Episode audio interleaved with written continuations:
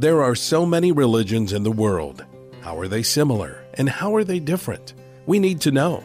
The culturally correct view is to blend them all together as equally relevant and legitimate. But is that true? Prior to becoming a follower of Jesus, your host, Mike Shreve, was an avid seeker of truth, exploring many paths to spirituality. One of his passions now is to help bridge the gap so that others can discover the true light, which gives light to everyone entering the world. Now, here's Mike Shreve revealing the true light. A few days ago, I received an email from a fairly new believer containing a question that was actually posed to her by her son, who is searching for truth and searching for meaning in life. I've been dwelling on that question ever since, and it sparked a desire in me to do this podcast in order to share my heart with them and with you. I've actually expanded his question into three questions that are all interrelated. These are questions that do trouble sensitive people. Through the years, the answers have been awakened in my heart and my mind through the Word of God and by the Spirit of God. And these answers have been a great comfort to me, and I pray that they will be a great comfort to you as well. Let me start by asking the three questions. And again, all of them are interrelated. Number one, why does God allow evil to exist in this world and all the pain that results from it? Corrupted hearts, damaged lives, and destroyed dreams. Number two, if God is good, why is there so much in this life that we can rightfully label quote unquote bad. And number three, if the entity called the wicked one was created perfect before his fall, how did he ever become wicked? In the process of answering the third question, you're going to find out I'll actually answer all three. Now, there are two passages that describe Satan in great detail his condition before and after rebelling against God. Isaiah chapter 14, verses 12 through 19, and Ezekiel chapter 28, verses 12 through 19. I'm only going to quote verse 12 and 13 of the Ezekiel passage. It was actually addressed to the king of Tyre but it's language that is so lofty it cannot be referring merely to an earthly king. It has to be a reference to a spiritual entity, a principality that controlled the king of Tyre and infiltrated his kingdom with darkness. Oh, yes, that happens. There are satanic demonic powers and principalities that influenced kingdoms, and Satan himself does. There was a time where Jesus was tempted of the devil in the wilderness. And you can find in Luke chapter 4, verses 5 through 8, how the devil took him up on a high mountain and showed him all the kingdoms of the world in a moment of time. And the devil said to him, All this authority I will give you, and their glory, for this has been delivered to me, and I give it to whomever I wish. Therefore, if you will worship before me, all will be yours. And Jesus answered and said, Get behind me, Satan, for it is written, You shall worship the Lord your God, and him alone you shall serve. Notice the devil said that he could give the kingdoms of the world to Jesus because he said, This has been delivered to me and I give it to whomever I wish. And so Satan is involved in the jostling of nations and the vying for authority within kingdoms. And I'm sure there are certain satanically inspired, satanically controlled people who try and push their way to the top. Now, the king of Tyre received this prophecy from Ezekiel. Listen closely. He said, You were the seal of perfection, full of wisdom and perfect in beauty. You were in Eden, the garden of God. Well, of course, the king of Tyre was not in the Garden of Eden with Adam and Eve, but there was another entity who was in the Garden of Eden with Adam and Eve, and that was the wicked one in the form of a serpent. Now, originally, according to Isaiah, he was the anointed cherub that covered, and we assume it means he covered the throne of God. Cherubim are a high order of angels that dwell in the very throne room of God. And Satan was originally the anointed cherub who covered the throne of God. Think of that. He was the seal of perfection, full of wisdom and perfect in beauty, and yet he morphed into the image of a serpent. And later on in the book of Revelation, he is depicted as a great red dragon, hideous, horrific, horrible looking. How did that transformation take place? How did he go from being the perfection of beauty to the epitome of ugliness and darkness? Why would God allow that? Well, I believe when I answer these questions about Satan, it's going to overflow to the other two questions I asked at the beginning. Did God author the evil in Satan? Absolutely not. Did God allow the evil that manifested out of Satan? Yes, he did. But how did that happen and why? I'm going to present to you five issues that I believe are very important in supplying the answer. Number one, the issue of love. Angels express love toward God.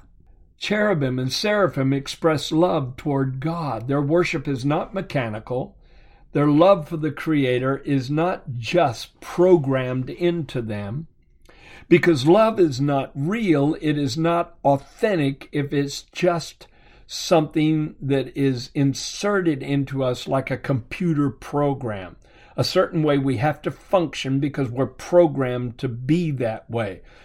Yes, God gives angels and men and women the opportunity to love Him and to serve Him.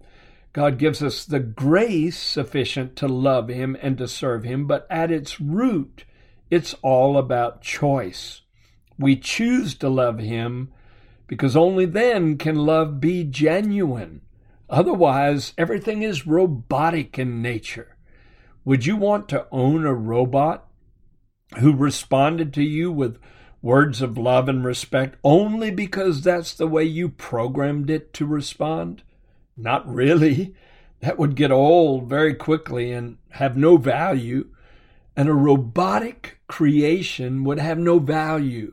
God had to install and instill in the angels of heaven and also in the human beings that came forth from Adam and Eve on earth something called free will.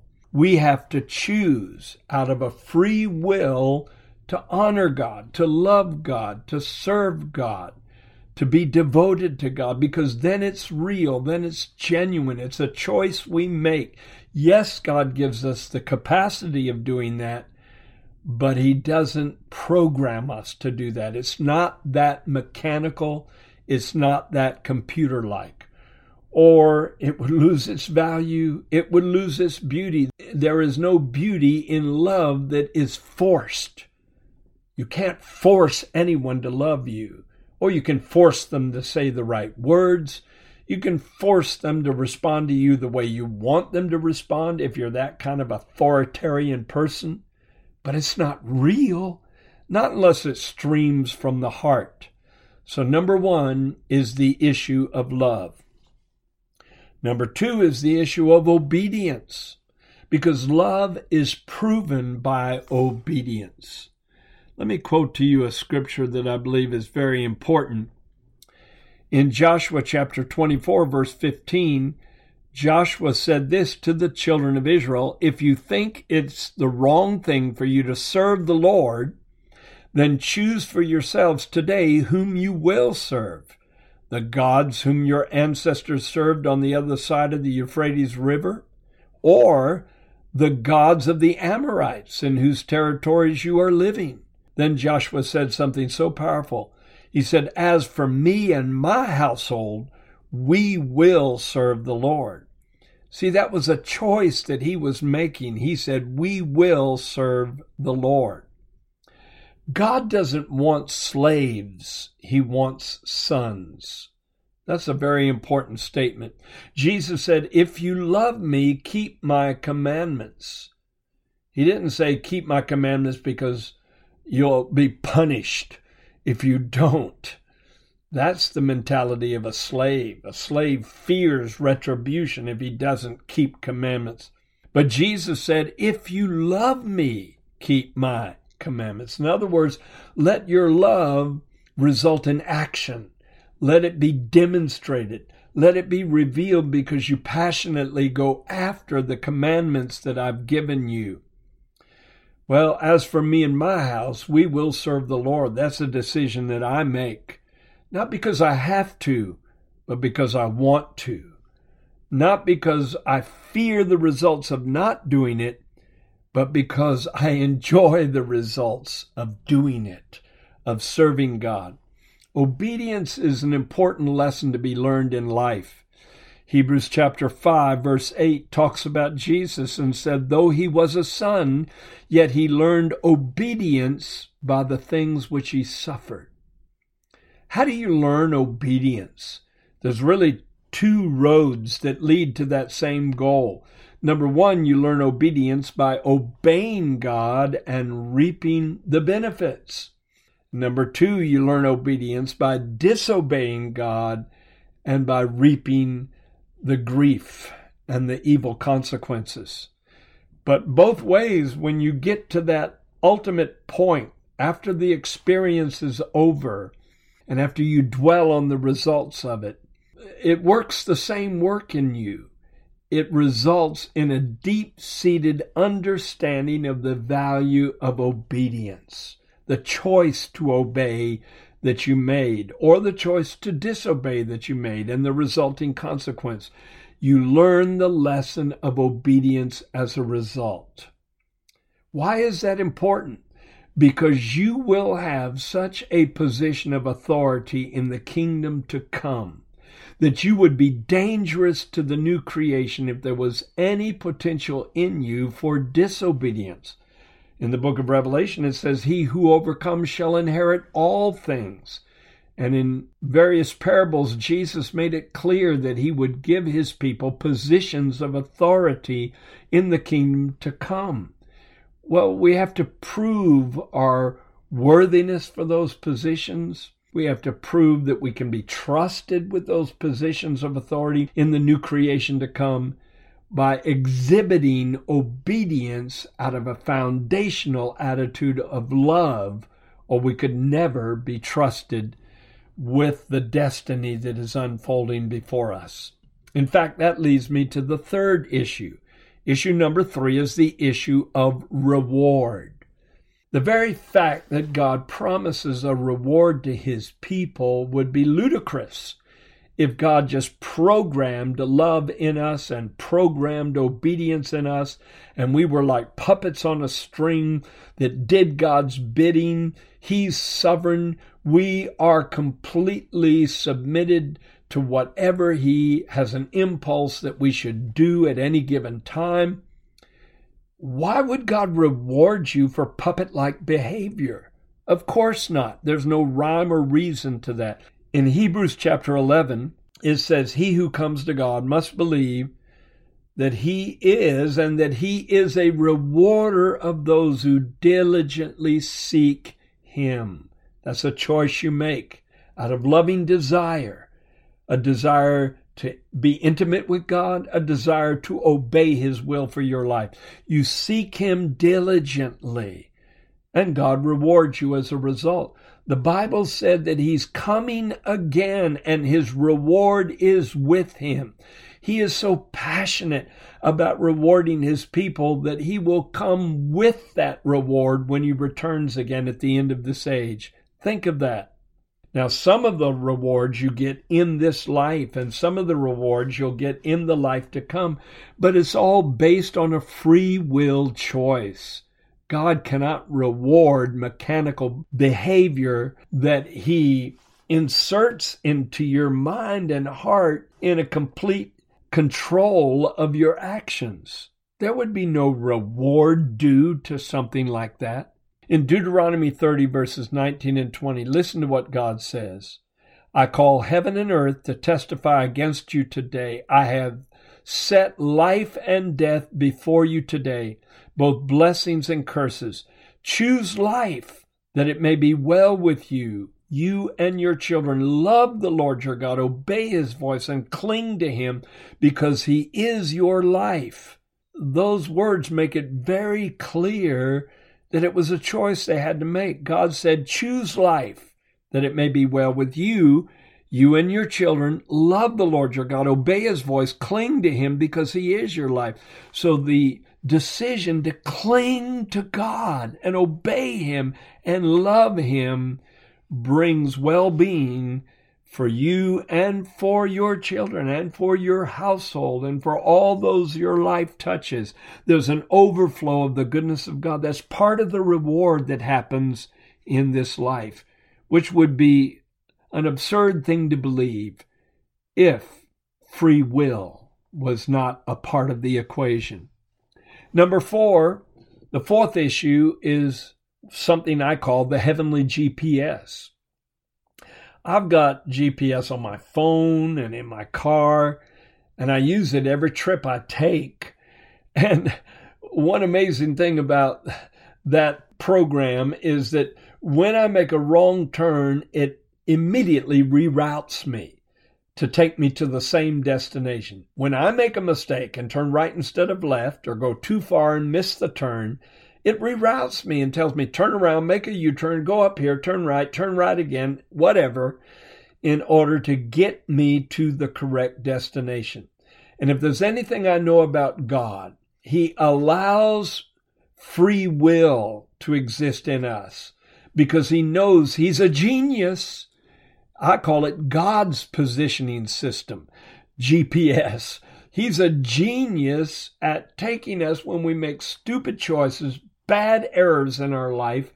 We falter, we fail. Immediately, that heavenly GPS kicks in. He reroutes us to take us to the destination He had for us all along. Our individual destiny that we have that is unique to each person, and a corporate destiny that is unfolding before all of the people of God. And that leads me to issue number five the issue of metamorphosis.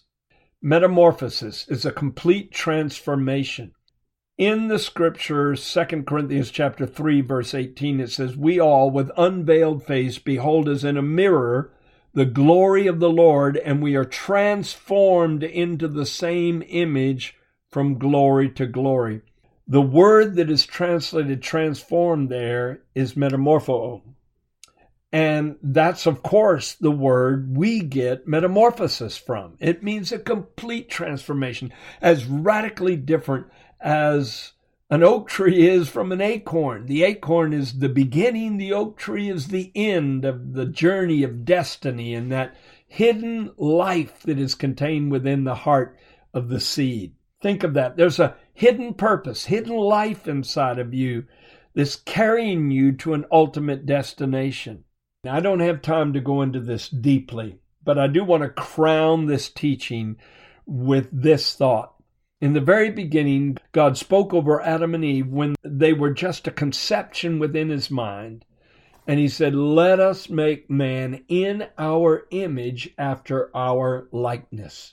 That was God's original purpose for man to image the character of God inwardly and to image the likeness, the appearance of God outwardly. I believe that Jesus is the eternal image of the invisible God. And he was the form of God who thought it not robbery to be equal with God. Well, we were made in his image both inwardly and outwardly, both physically and spiritually. Think of that when God said, Let us make man in our image, I wonder, I just wonder, did God understand that it would take thousands of years for that to come to pass fully?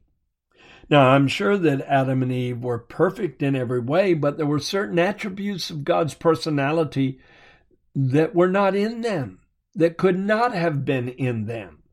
See, God is a merciful God, and mercy is an attitude of heart, is compassion towards someone who deserves judgment. Think of that. Never in the Garden of Eden was mercy manifested from God because no one deserved judgment. Also, an attribute called compassion was never evidenced in the Garden of Eden. Compassion is love that feels the pain of someone who is suffering. Well, no one in the Garden of Eden was suffering, so God could never exhibit compassion. And what about forgiveness? Forgiveness, the willingness to wipe out sin, to remit sin. That was never manifested in the Garden of Eden because Adam and Eve never sinned until the day they transgressed. So there were certain parts of God's personality that were hidden from view. And I would dare to say we're not a part of Adam's personality. We're not a part of Eve's personality because they were never in a situation or a circumstance that demanded the development of those character traits. But then the fall took place. When the fall took place, the heavenly GPS kicked in. God rerouted things. And instead of man being made in the image of God in a perfect environment, God used an imperfect world to fulfill his perfect purpose. Because once Adam and Eve plunged into sin, they learned the mercy of God. They learned the compassion of God. They learned the forgiveness of God. And I would dare to say those same qualities were developed in them. Now, fast forward thousands of years to the day of resurrection. Will Adam and Eve rise from the dead in the day of resurrection? I tend to believe that they repented to the degree necessary uh, and to the degree allowed at that point in the evolution of the plan of redemption in this world. Yes, they uh, someone taught Abel how to offer an acceptable sacrifice to God in order to receive atonement for sin, so that must have been Adam. Yes, I believe Adam repented. I believe Eve repented. I believe they were in the lower parts of the earth when Jesus preached the gospel to the dead. I believe they received him as Savior. I believe they were translated up to heaven with all the other saints of the Old Testament that were waiting for the Redeemer. And I believe they will return with the Lord Jesus Christ along with ten thousands of his saints. And the dead in Christ will rise. And we which are alive and remain will be caught up together to meet the Lord in the air. And we will all go through a metamorphosis on a grand scale. This mortal will put on immortality and all the characteristics of God, like compassion, mercy, forgiveness, that were developed in us in a fallen state will be brought to utter perfection and splendor in a celestial, heavenly state in us. And so, in the end, God's original purpose will reach ultimate fulfillment because when we see Him, we shall be like Him, for we shall see Him as He is. So, why does evil exist in this world? There's at least five issues that prove to me in the end, God will bring his people out victoriously. And it was something he allowed, not that he authored, but thank God, something that he saw.